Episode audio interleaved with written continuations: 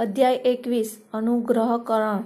શ્રી ગણેશાય નમઃ, શ્રી સરસ્વતી નમઃ, શ્રી ગુરુભ્યો નમઃ, શ્રી કુળદેવતાય નમઃ, શ્રી સીતારામચંદ્રાભ્યાય નમઃ, શ્રી સદ્ગુરુ સાંઈનાથાય નમઃ. આ અધ્યાયમાં શ્રી વિનાયક હરિ ઠાકોરની પૂનાના અંત, અનંતરાવ પાટણકરની તથા પંઢરપુરના એક વડીલની કથાઓ આપી છે. તે દરેક કથા રસિકને બોધ બોધક દે. કાળજીની વાંચીને તેનું મનન કરવાથી વાંચકો પ્રગતિ સાધી શકશે. ઉપોદઘાત. એવો સામાન્ય નિયમ છે કે પૂર્વજન્મના પુણ્ય સંચયરૂપ આપણું ભાગ્ય ઉઘડે છે ત્યારે આપણને સંત સમાગમ થાય છે અને તેનો લાભ પમાય છે. જેના દ્રષ્ટાંતરૂપ હું જ મારો જ દાખલો આપું છું. હું મુંબઈમાં વાંદરામાં ઘણા વર્ષ લગી રેસિડેન્ટ મેજિસ્ટ્રેટ તરીકે રહ્યો. ત્યાં જ પીર મૌલાના નામે એક પ્રસિદ્ધ મુસ્લિમ સંત રહેતા હતા અને તેમની પાસે મુસ્લિમો ઉપરાંત ઘણા હિન્દુઓ, પારસીઓ, ખ્રિસ્તીઓ પણ જઈને તેમના દર્શન કરતા હતા. ઇનુસ નામ એક મુજાવર તેના દર્શને આવવાનું મને ઘણીવાર કહેતો, પણ હું એક અગર બીજે કારણે તેમને દર્શને કહી શક્યો નહોતો. પણ ઘણા વર્ષ પછી મારો વારો આવ્યો ત્યારે બાબાએ મને શેરડી બોલાવ્યો અને સાંઈ બાબા દરબારમાં કાયમી મારું નામ નોંધાયું. અભાગી લોકોને સંતોનો સમાગમ જ થતો નથી.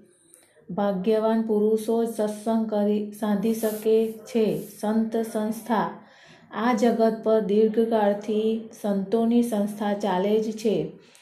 વિવિધ સંતોનો જન્મ તેમના ભાગે આવેલ જીવન કાર્ય પાર પાડવા સારું વિવિધ સ્થળે જાય છે અને એ દરેક પોતપોતાના સ્થળે કામ કરે છે. પણ એકંદરે એ સૌ એક જ છે. સર્વશક્તિમંત ઈશ્વરની સામાન્ય સત્તા તળ એ સૌ એક સરખું જ કામ કરે છે. વળી દરેક પોતપોતાના સ્થળે બેસી શું કામ કરી રહ્યા છે તેની પણ એકબીજાને ખબર હોય છે અને જરૂર પડે ત્યારે એકબીજાના અધૂરા કામ પણ તેઓ પૂરા કરે છે. આ વસ્તુનું દ્રષ્ટાંત નીચે આપ્યું છે. Shri Thakur, Vinayak Harishchandra Thakur B A revenue બાતામાં કારકુન હતા. એકવાર તે સર્વે જમીન માપણી પાર્ટી સાથે બેળગામ પાસે વડગામ નામે શહેરમાં ગયા. ત્યાં એક કાનડી સંત આપ્યા અપ્પા હતા. ત્યાં ઠાકુર તેમને દર્શને ગયા અને સાક્ષાત નમસ્કાર કર્યા. નિશ્ચળદાસજી ગ્રંથ વિચાર સાગરનું વાંચન આ સંત શ્રોતાઓ પાસે કરતા હતા. થોડી વાર તેનું શ્રવણ કરી ઠાકુર રાજા લઈને ત્યાંથી ઉઠ્યા. ત્યારે તેમણે ઠાકુરને કહ્યું, તમારે આ પુસ્તકનું અધ્યયન કરવું ઘટે છે. તેને અભ્યાસ કરવાથી તમારી મનોકામના પૂરી થશે. તમારી નોકરી અંગે તમે ભવિષ્યમાં અહીંથી ઉત્તર તરફ જશો ત્યારે તમારા સદભાગ્યને લીધે તમને એક સંત મળશે અને તે તમને તમારો ભાવિ માર્ગ બતાવશે. ત્યારે જ તમારા ચિત્તની શાંતિ થશે અને તમે સુખી થશો. એ પછી ઠાકુરની બદલી જુન્નર થઈ. જ્યાં નાણેઘાટ પસાર કરીને તેને જવાનું હતું. એ ઘાટ સાવ જ ઊભો જ છે. તેને ઓળંગવો બહુ કઠણ છે. તે ચડીને ઉતરવા સારું પાડા સિવાય બીજું કોઈ સાધન નથી.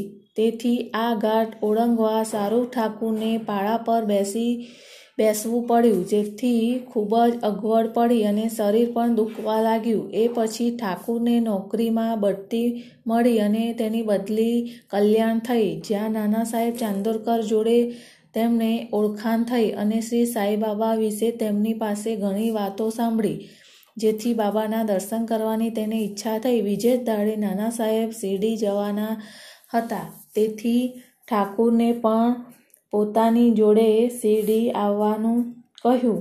પણ થાણાની દીવાની અદાલતમાં એક કેસ અંગે તેમને જુવાની દેવાની હતી.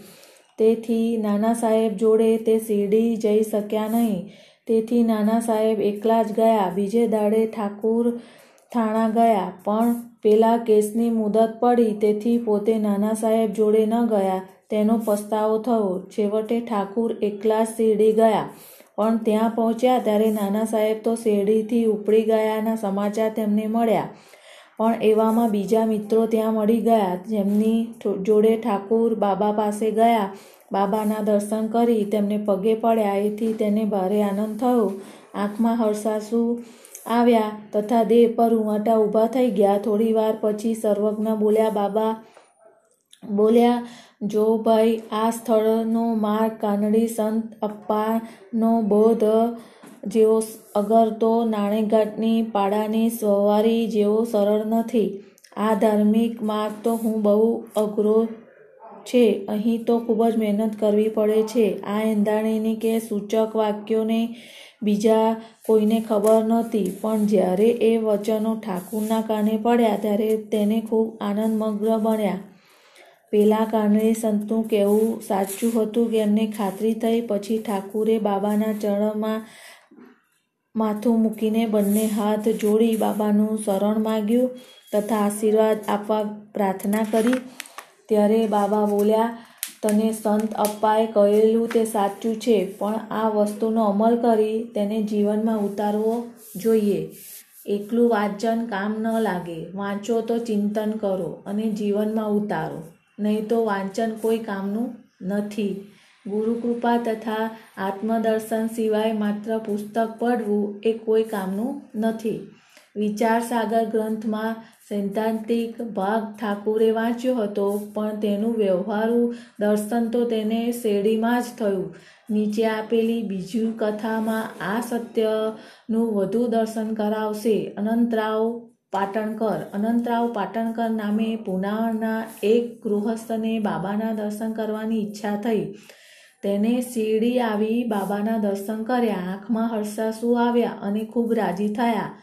બાબાના ચરણમાં પડી પૂજન કરીને બાબાને નિવેદન કર્યું. મેં ઘણું વાંચન કર્યું. વેદ, વેદાંગ ઉપનિષદનો અભ્યાસ કર્યો. સઘળા પુરાણોનું શ્રવણ કર્યું. છતાં મને ચિત્તની શાંતિ મળતી નથી. તેથી હું તો માનું છું કે મારી વૃદ્ધતા કોઈ કામની નથી.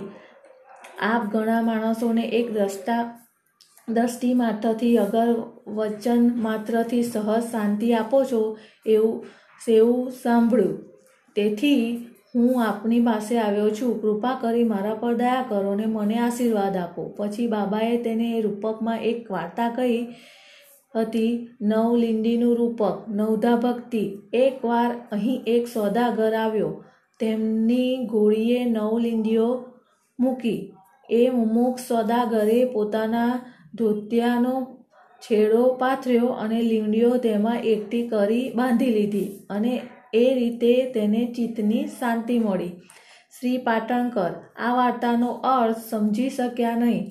તેથી ગણેશ દામોદર ઉર્ફ દાદા કેળકર ને તેને પૂછ્યું, બાબાએ આ વાર્તા કહી, તેનો અર્થ શું થાય? કેળકરે ઉત્તર દીધો, બાબાની કહેલી વાર્તાના અર્થની તો મને કંઈ ખબર નથી, પણ એમની સ્ફૂર્ણાથી હું જે જાણું છું તે કહું છું. ઈશ્વર કૃપા રૂપી ઘોડી છે અને તેણે મૂકેલી નવલિંડીઓ રૂપી નવધા ભક્તિ છે. શ્રવણ, કીર્તન, સ્મરણ, પાદસેવન અર્ચન, નમસ્કાર, હાસ્ય, સંખ્ય અને આત્મનિવેદન. આ નવ પ્રકારની ભક્તિ છે. આમાંની એક સંપૂર્ણ આચારમાં મૂકો તો પણ શ્રી હરિ પ્રસન્ન થાય છે અને ભક્તની સામે પ્રગટ થઈ દર્શન દે છે. સર્વ સાધના, જપ, તપ, યોગ, શાસ્ત્ર, ધ્યાન, શાસ્ત્રોપદેશ એ બધા જ ભક્તિ વિનાના હોય તો નકામા છે. મહાન જ્ઞાની તરીકે કીર્તિ, અગર વેદોનું જ્ઞાન કે ભાવ વિનાનું ભજન, એ કોઈ કામના નથી. ખાસ જરૂર તો પ્રેમ ભક્તિ જ છે. માણસે પોતાને સત્યનો અન્વેષક, અગર વેપારી ગણીને નવ પ્રકારની ભક્તિનો સદા સંચય કરવા આતુર રહેવું જોઈએ. ત્યારે જ ચિત્તની શાંતિ તથા સ્થિરતા પમાય છે. બીજે દાડે જ્યારે પાટણકર બાબાના દર્શને ગયા, ત્યારે બાબાએ તેને પૂછ્યું કેમ કે તે નવલિંગીઓ એ કઠી કરવા માંડી. ત્યારે તેણે ઉત્તર દીધો, બાબા, હું તો નાચી જ માણસ છું. પ્રથમ આપ મારા પર કૃપા કરો. જો આપની કૃપા થશે, તો સહજ એકઠી કરીશ, શકીશ. ત્યારે બાબાએ આશીર્વાદ આપી તેને કહ્યું તને ચિત્તની શાંતિ મળશે, તારું કલ્યાણ થશે. એ સાંભળી પાટણકર ખૂબ આનંદ પામ્યા. પંઢરપુરના વકીલ સર્વજ્ઞપણાની શક્તિનો ઉપયોગ કરી બાબા લોકોને કેમ સુધારતા હતા તથા સત્ય માર્ગે કેમ વાળતા હતા તેની એક ટૂંકી તથા કહીને આ અધ્યાય પૂરો કરીશું. એકવાર પંઢરપુરથી એક વકીલ શિરડી આવ્યા મસ્જિદમાં જઈ પગે પડે દર્શન કરી માગ્યા વિના જ બાબાને કંઈક દક્ષિણા મૂકી. અને ત્યાં થતી વાતો સાંભળવા આતુન બની એક ખૂણામાં બેઠા. એ વખતે બાબાએ તેની સામું જોઈને કહ્યું, લોકો કેવા લુચ્ચા હોય છે. અહીં આવી પગે પડે છે અને દક્ષિણા આપે છે અને પીઠ પાછળ અંદર જાનેથી નિંદા કરે છે અને ગાળો દે છે. આ પણ એક અજય, અજાયબી નથી. બાબાની આ ટીકા પેલા વકીલને અંગે જ હતી. બીજું કોઈ તે સમજી શક્યું નહીં, પણ પેલા વકીલ તે ટીકા સમજી ગયા અને મૂંગા બેઠા. જ્યારે સૌ વાડામાં આવ્યા ત્યારે વકીલે કાકા સાહેબ દીક્ષિતને કહ્યું, બાબાએ કરેલી ટીકા બરાબર જ છે. એ ટીકાનું તીર મારા પર જ છોડ્યું હતું. તેમાં મને સૂચન કર્યું કે મારે બીજાની નિંદા કરવી નહીં. પંઢરપુરના મુનસફ શ્રી નુલકર તબિયત સુધારવા અહીં શેરડી આવીને રહ્યા ત્યારે એ બાબતની ચર્ચા પંઢરપુરની કોર્ટના વકીલોના ઓરડામાં થઈ હતી કે આ નુલકરની માનકી હોવાથી નિર્ભૂળ થવાની હતી કે માત્ર એક ફકીર સાંઈબાબાની પાછળ લાગવાથી એ માનકી મટવાની હતી. મુનસફ જેવી કેળવેલા માણસ આવું કરે તે વ્યાજબી છે. આવી કડવી ટીકામાં મેં ભાગ લીધો હતો.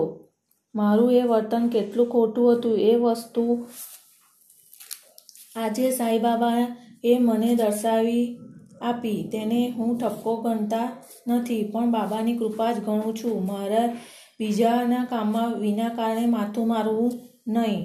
અગરે તો કોઈ નિંદા કરવી નહીં. એવો સ્પષ્ટ ઉપદેશ મને તમને આજે આપ્યો, તેમને આજે આપ્યો છે. શિરડી પંઢરપુરથી સો કોસ દૂર છે. છતાં ત્યાંના વકીલો ચોડામાં શું ચાલી રહ્યું છે તે બા વસ્તુ બાબાએ સર્વજ્ઞાતિની શક્તિને લીધે જાણી હતી. માર્ગમાં આવતા ડુંગરો, જંગલો કે નદીઓ, એ કોઈ તેમની વ્યાપક દ્રષ્ટિને નડતરરૂપ નહોતું. તે તો સર્વના મન, હૃદય જોઈ વાંચી શકતા હતા. તેમનાથી કશું છાનું નહોતું. નજીકની તેમજ દૂરની દરેક વસ્તુ ધોળા દિવસની માફક તેમની દ્રષ્ટિએ સ્પષ્ટ અને સાફ દેખાતી હતી. માનવી નજીક હોય કે દૂર હોય તો પણ શ્રી સાંઈબાબાની સર્વજ્ઞ દ્રષ્ટિ બહાર કંઈ જ નહોતું. આ બનાવ પરથી પેલો વડીલ પાઠ ભગ્યો કે કોઈ ભૂંડું બોલવું નહીં. અગર કોઈની, ની વગર ટીકા કરવી નહીં, આમ તેની એક ખરાબ ટેવ ટળીને તેને સાચો માર્ગ મળ્યો.